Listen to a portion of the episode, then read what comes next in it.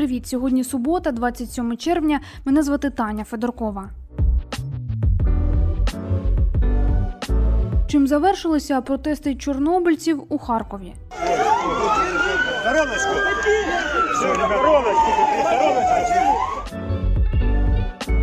Та чи є кому лікувати хворих на коронавірус у диспансері радіаційного захисту? Когда только стала остро проблема в том, что не хватает сотрудников и резко массово стали все увольняться, у меня ни сколечки сомнения не возникло уволиться с основного места работы. А Я понимала свою необходимость и значимость здесь. –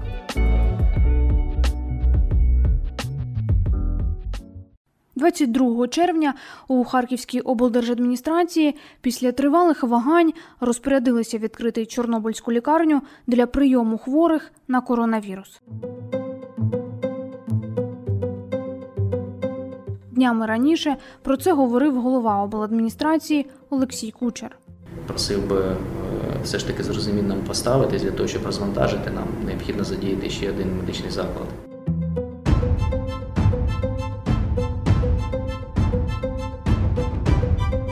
Коли це сталося, у відділенні інтенсивної терапії обласної інфекційної лікарні вже не було місця.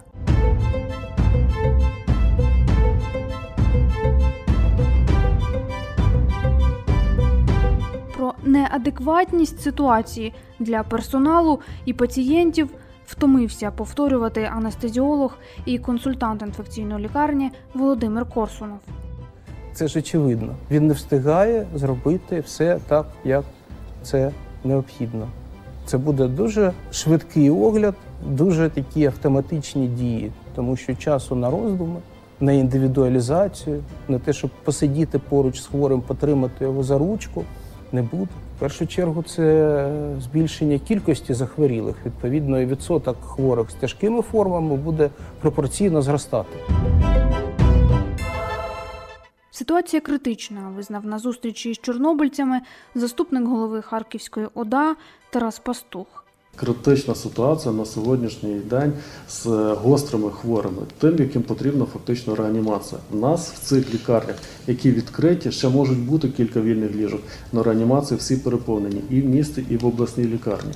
Це ті хворі, яким допомога вкрай важлива, там буквально година, дві, три, чотири. Причому ситуація в них, коли він лежить ніби стабільний, все нормально, протягом трьох годин у нього температура 40, його не встигають реанімувати. Розумієте, що там відбувається на сьогоднішній день? Чорнобильські лідери наполягали на своєму. Мовляв, лікарня не відповідає вимогам для ковід, а лікування ліквідаторів в інших закладах не буде безкоштовним. Можно я скажу, извините, там паркет, там обои, а после кого- коронавирусных больных надо убрать оттуда и паркет, и обои. Мы говорим Ремонт, не там, где который паркет. сделали в 2018 Давайте, давайте де життя людини не будемо порівнювати Не, до ну обоїв. это ж санитарные нормы так Значит, говорят. потрібно уважаемый буде Тарас дотримуватись. Тимофеевич. У мене є такі пропозиції. Ми просто закріпимо за чорнобильцями конкретну особу. У разі, якщо буде госпіталізована до іншої лікарні, і хтось буде вимагати щось, якісь грошові кошти, ви будете повідомляти це безпосередньо цій особі, яка буде передавати цю інформацію мені. В момент, коли лідери чорнобильського руху зустрічалися з кучером, до медзакладу в'їхала перша швидка.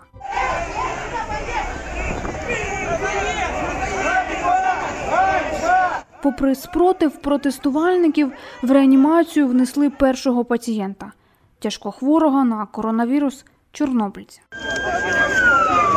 Сутичках біля диспансеру постраждали двоє правоохоронців. Підозру у насильстві до поліції отримав Віктор Собко, голова Чорнобильської організації з міста Лубни Полтавської області. Ми розуміємо гори оцих людей, які захворіли на коронавірус. Бій за лікарню в Харкові одразу прирівняли до лютневих подій у нових санжарах. Ви думаєте, ми, ми їм співчуваємо? Да. Суд взяв Собка під нічний домашній арешт. Провини він не визнає. Ви кажете. Я смислив дуже багато після цих подій. І побачив на власні очі, що це таке, як поліція пройшла катком по інвалідах. Я не те, що я вдвойні тепер буду настаювати. Чорнобильці припинили протести. Тепер пишуть скарги до правозахисників, розповідає голова Харківської організації Союз Чорнобиль Анатолій Губарев. практически все чернобыльцы вынуждены были выписаться, потому что у людей и так как бы букет заболеваний и ослабленный иммунитет. А там сейчас всего лишь несколько чернобыльцев находятся. А нам сказали сьогодні, Компро- що 47. Но это неправда. Це Ви можете А йти до нічого. інших лікарень. Можем. Если Мгм. они э, будут нести какие-то финансовые затраты, то э, обладминистрация будет их позже покрывать. Ну вот на сегодняшний день в, э, пришли, э, пришла жена с сыном очередного чернобыльца. Они потратили более 30 тысяч на проведение операции. Но, к сожалению, пока никакой помощи не получили. Копии чека. Выписан документ вот на э, приобретение всего этого, то, что им дали в лечебном учреждении. Да, безусловно, эти документы у меня есть с губернатором, он говорил, и журналисты даже красивое такое сравнение нашли. Чернобыльцам нашли няньку. Будет выделен человек, который 24 часа в сутки будет э, работать с чернобыльцами. В случае необходимости оказания помощи он будет заниматься э, персонально каждым чернобыльцем. Прошло э, с понедельника, слава богу, сегодня уже пятница. Ни этого человека мы не знаем, ни номера телефона, куда можно позвонить. То есть это, это пустые слова до дня сегодняшнего. Вирішувати проблеми чорнобильців має обласний департамент, каже голова Харківської облдержадміністрації Олексій Кучер. Ви сказали, що виділите окрему людину, яка буде займатися скаргами чорнобильців. Хто ця людина? Чи ви вже виділили таку людину?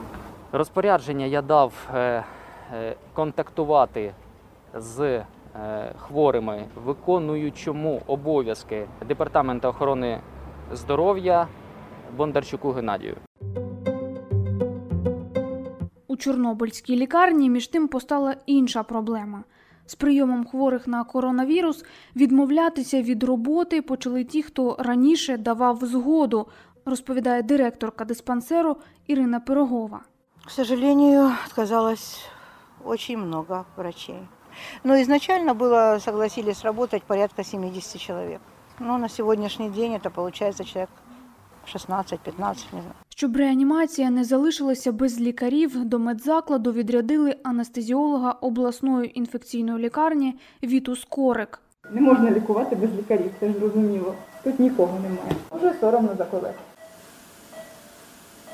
Охочих працювати з ковід-хворими почали шукати серед молоді. У Харківській облдержадміністрації зібрали керівників освітніх закладів. Ми вже отримали листа з Міністерства охорони здоров'я у зв'язку з тим, що е, всі лікарні, е, ну ми вже всі лікарні відкрили, які е, були лікарнями першої хвилі. Ми будемо визначати лікарні вже другої хвилі. Найближчим часом вони будуть визначені. Ми вкрай потребуємо медичних працівників, і ми просимо вас, можливо, підключити інтернів, можливо, підключити викладацький склад, який має можливість практикувати. І вже наступного дня до диспансеру прийшли нові кадри, розповідає Ірина Пирогова. Майже вирішилась проблема з анестезіологами. Ми, у нас до нас прийшло чотири лікаря-анестезіологи. Ну, вони сумісники. У нас прийшло два співробітника середньою освітою медичною, це два інтерни. До колективу приєднався хірург з Мерефи. Готова до роботи харків'янка Катерина Котелевець, студентка фармацевтичного університету, має досвід роботи в онкоцентрі. Тяжело э, работать в костюме. Это самое тяжелое, потому что, во-первых, лето, это жарко. Ты не можешь его снять вообще ни на секунду, ты постоянно находишься в нем. Это шлем, который закрывает тебе полностью лицо, глаза, это респиратор. Действительно, это очень тяжело. Про обед, воду, про все такие моменты можно забыть.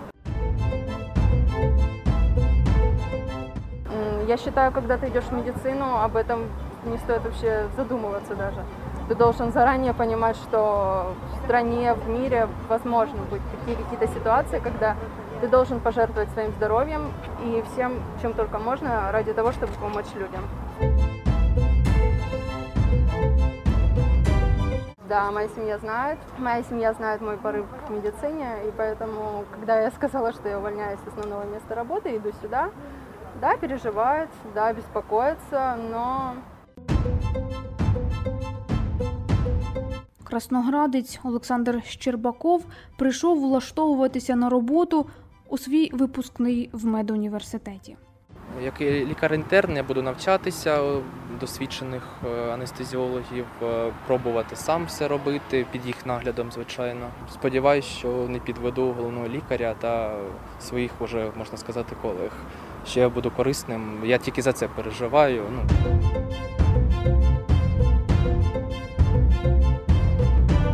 Реанімаційне відділення дає дуже закалку класну.